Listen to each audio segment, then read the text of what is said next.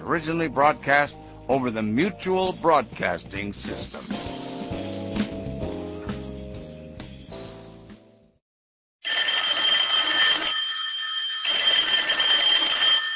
Calling all detectives. When one hoodlum gave another a holiday necktie, it spelled out a pattern of murder. That is the situation on this page from my casebook. The casebook of Jerry Browning, private detective. The holiday season is a time for relaxation for everybody except a guy like me, Jerry Browning, private detective. It was a couple of days after Christmas, and the Lascott department store was doing a big business in gift exchanges.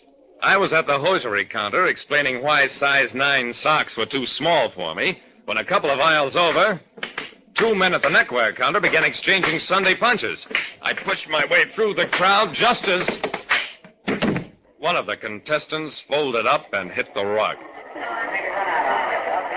I grabbed the victor just in time to prevent him from kicking in the ribs of his fallen opponent. Shame on you, you big bully, slugging a little guy like that, and right in the middle of the holidays, too. The big man twisted my grip. Let go of me before I knock your back teeth out. Oh, hello, Jerry. What's the good word? I relaxed my grip, took a good look at him. Hello, Muscles. When did you get paroled? Four months ago. Excuse me a second, Jerry.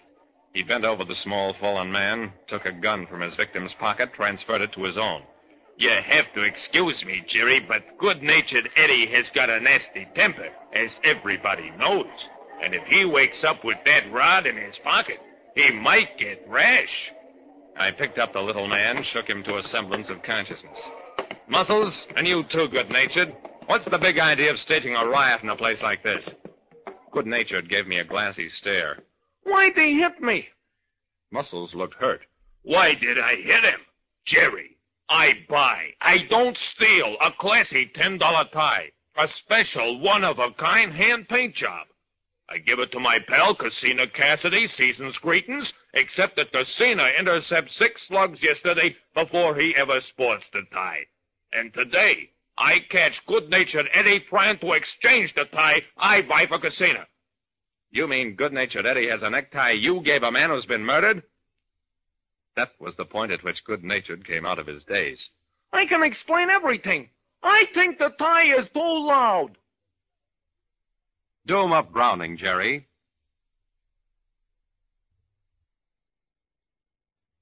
Two hoodlums staged a fight in a department store when one tried to exchange a necktie the other had given a murdered gambler.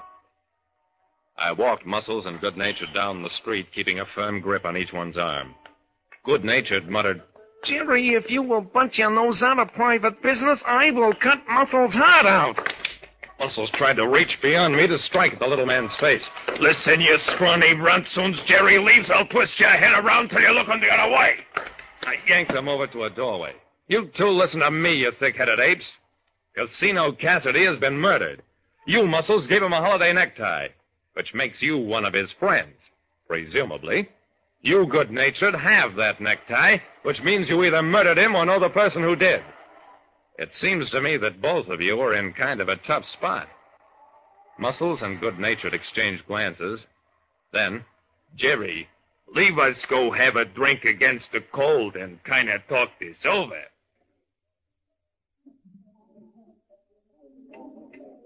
sitting in a booth at the Red Lion Bar, good-natured tried to explain.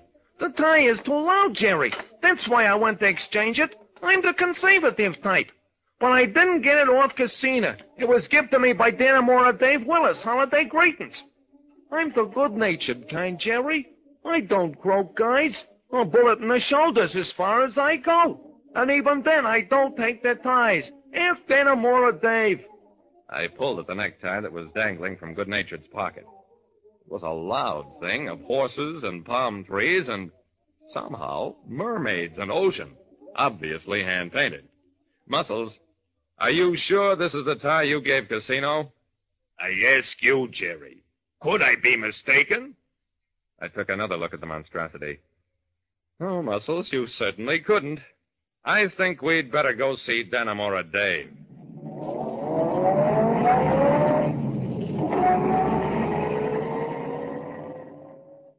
Let's pause right here. Calling all detectives returns in a moment.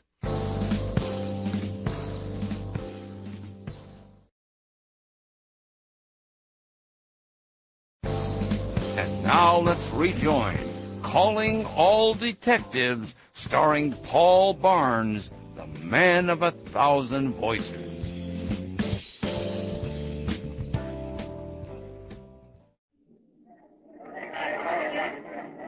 Dannemora Dave was the bouncer at a big roller skating rink. When he saw us, he came skating across the floor, pausing long enough to pluck a young would-be acrobat along the way. If you want to die, Sonny, die outside. Hello, Jerry. Muscles, good-natured. A merry Yuletide, gents. What's the score? Good-natured looked unhappy. Eight to five, Dannemora, against you. I held up the necktie. You gave this to good-natured Dannemora, but before that, Muscles gave it to the late Casino Cassidy. Mind telling us how you got the tie? Dannemora winced. Uh, it was a happy holiday present from a friend. Only I personally favor bow ties, the kind with the elastic like I'm wearing. So I pass it on to my pal, good-natured here.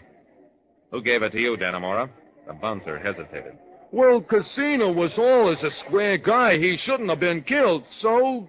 Uh, Guzzler Grogan gave it to me. I thought it was kind of funny when he told me he was in too much of a hurry to get a box with it. Muscle snorted. I paid for the tie. I got a box with it. Dannemora nodded. Maybe we should all go have a talk with Guzzler Grogan. It'll take all of us to do it.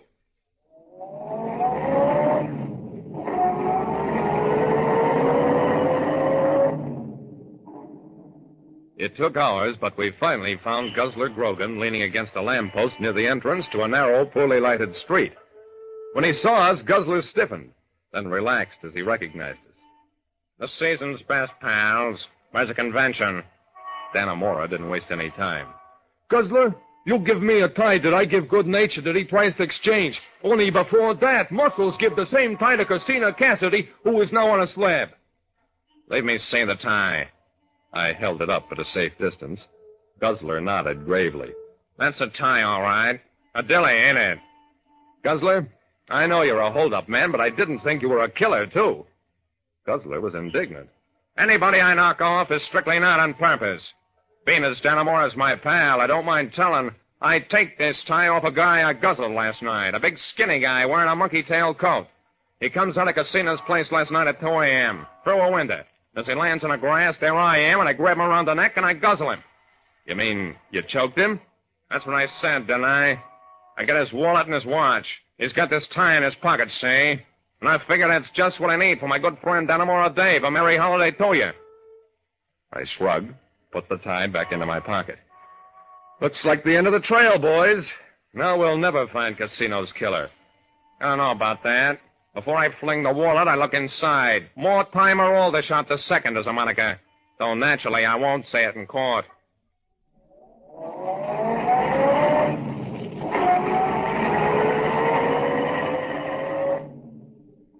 A police squad picked up young Aldershot at his home. He was so surprised that he caved right in, admitted killing Casino in order to wipe out a gambling debt. As for the necktie, it had been flung in a drawer along with Aldershot's IOUs, and when Aldershot grabbed up the notes, he stuffed the tie into his pocket as well. In his panic, he never even realized he had it. Like I said, anything can become evidence, and sometimes even a necktie can turn into a noose around a killer's neck. And that was Paul Barnes.